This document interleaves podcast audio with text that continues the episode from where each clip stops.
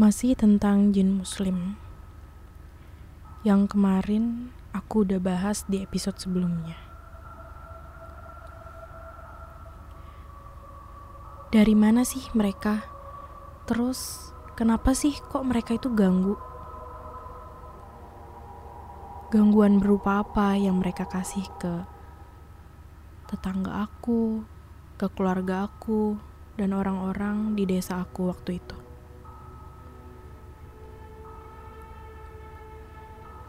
Ada beberapa hal yang tadinya aku gak mau ceritain. Karena aku takut menyinggung orang lain atau ngerasa ah ini bohong. Tapi ternyata sepertinya aku perlu ngasih tahu hal ini.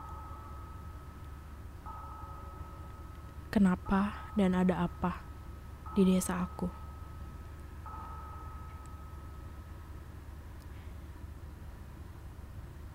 Yang kalian udah tahu, jumlah jin muslim ini ada 11. Dan mereka benar-benar berkelompok. Mau ke mana pun itu, mereka selalu sama-sama, bareng-bareng.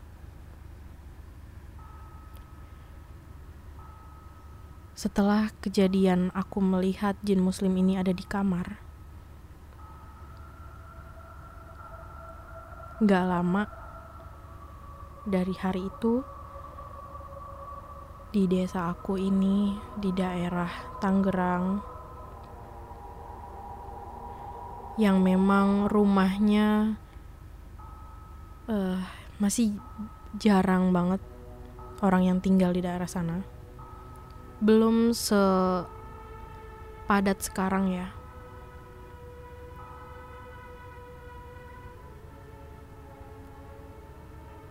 aku banyak diganggu. Bukan hanya aku, keluargaku, tapi desa kita. Ada babi ngepet, ada jin, bahkan ada banyak rumah yang rumahnya itu di setiap sudut rumahnya terdapat rambut yang panjang, rambut kasar, rontok, rapuh, tebel, dan panjang.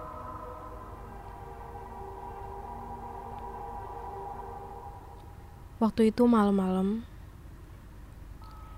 aku yang habis ngelihat si jin muslim itu takut tidur sendiri.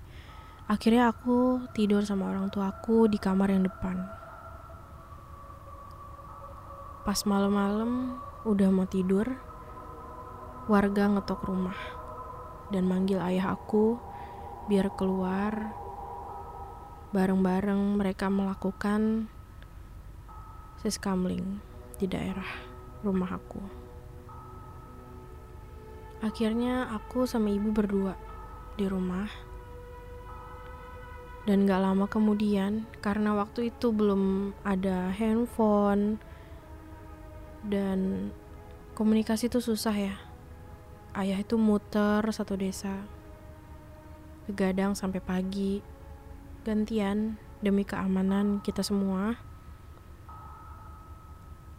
Aku sama ibu diganggu.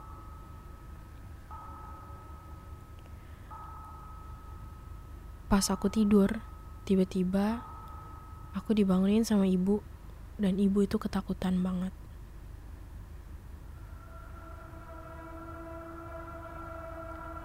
Ibu bilang, "Kak, ada yang ngetok pintu." Aku bilang, "Loh, kok takut? Mungkin itu ayah." Enggak, ayah nggak pernah ngetok sekencang itu. Dan bener aja, baru aku ngomong bisik-bisik sama ibu, dia ngetok lagi kenceng banget. Terus aku sama ibu lihat-lihatan dan nggak tahu mesti gimana. Kita diem aja.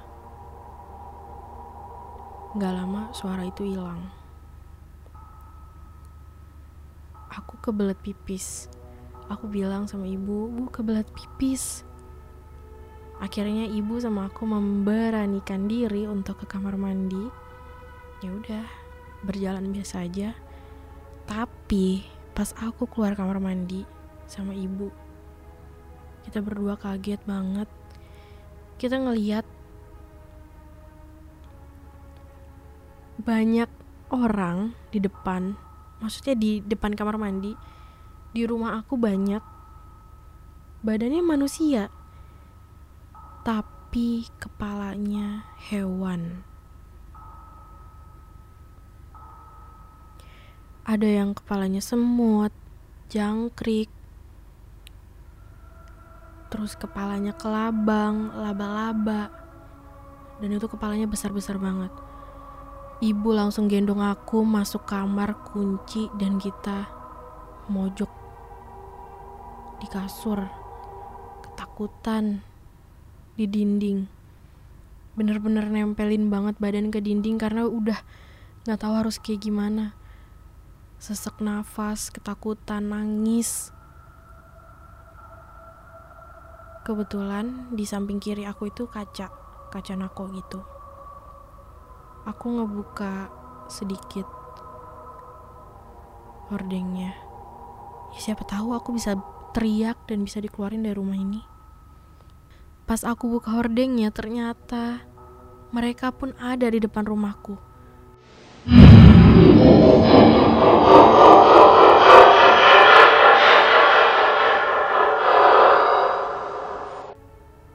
kayak ngepung gitu loh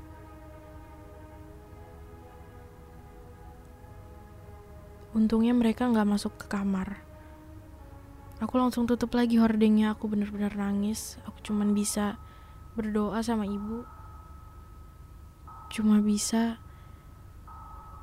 nangis ketakutan dan gak ada ayah di situ. Entah ayah lagi di mana, aku pun gak tahu.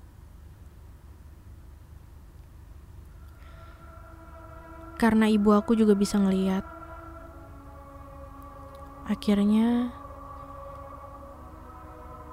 gak lama kemudian, almarhum nenek aku datang. Aku bisa lihat, tapi aku gak bisa dengar yang dia omong ke ibu. dan sebenarnya aku pun nggak tahu ini siapa atau memang dia menjelma aku nggak ngerti. Cuma dia ngasih tahu kalau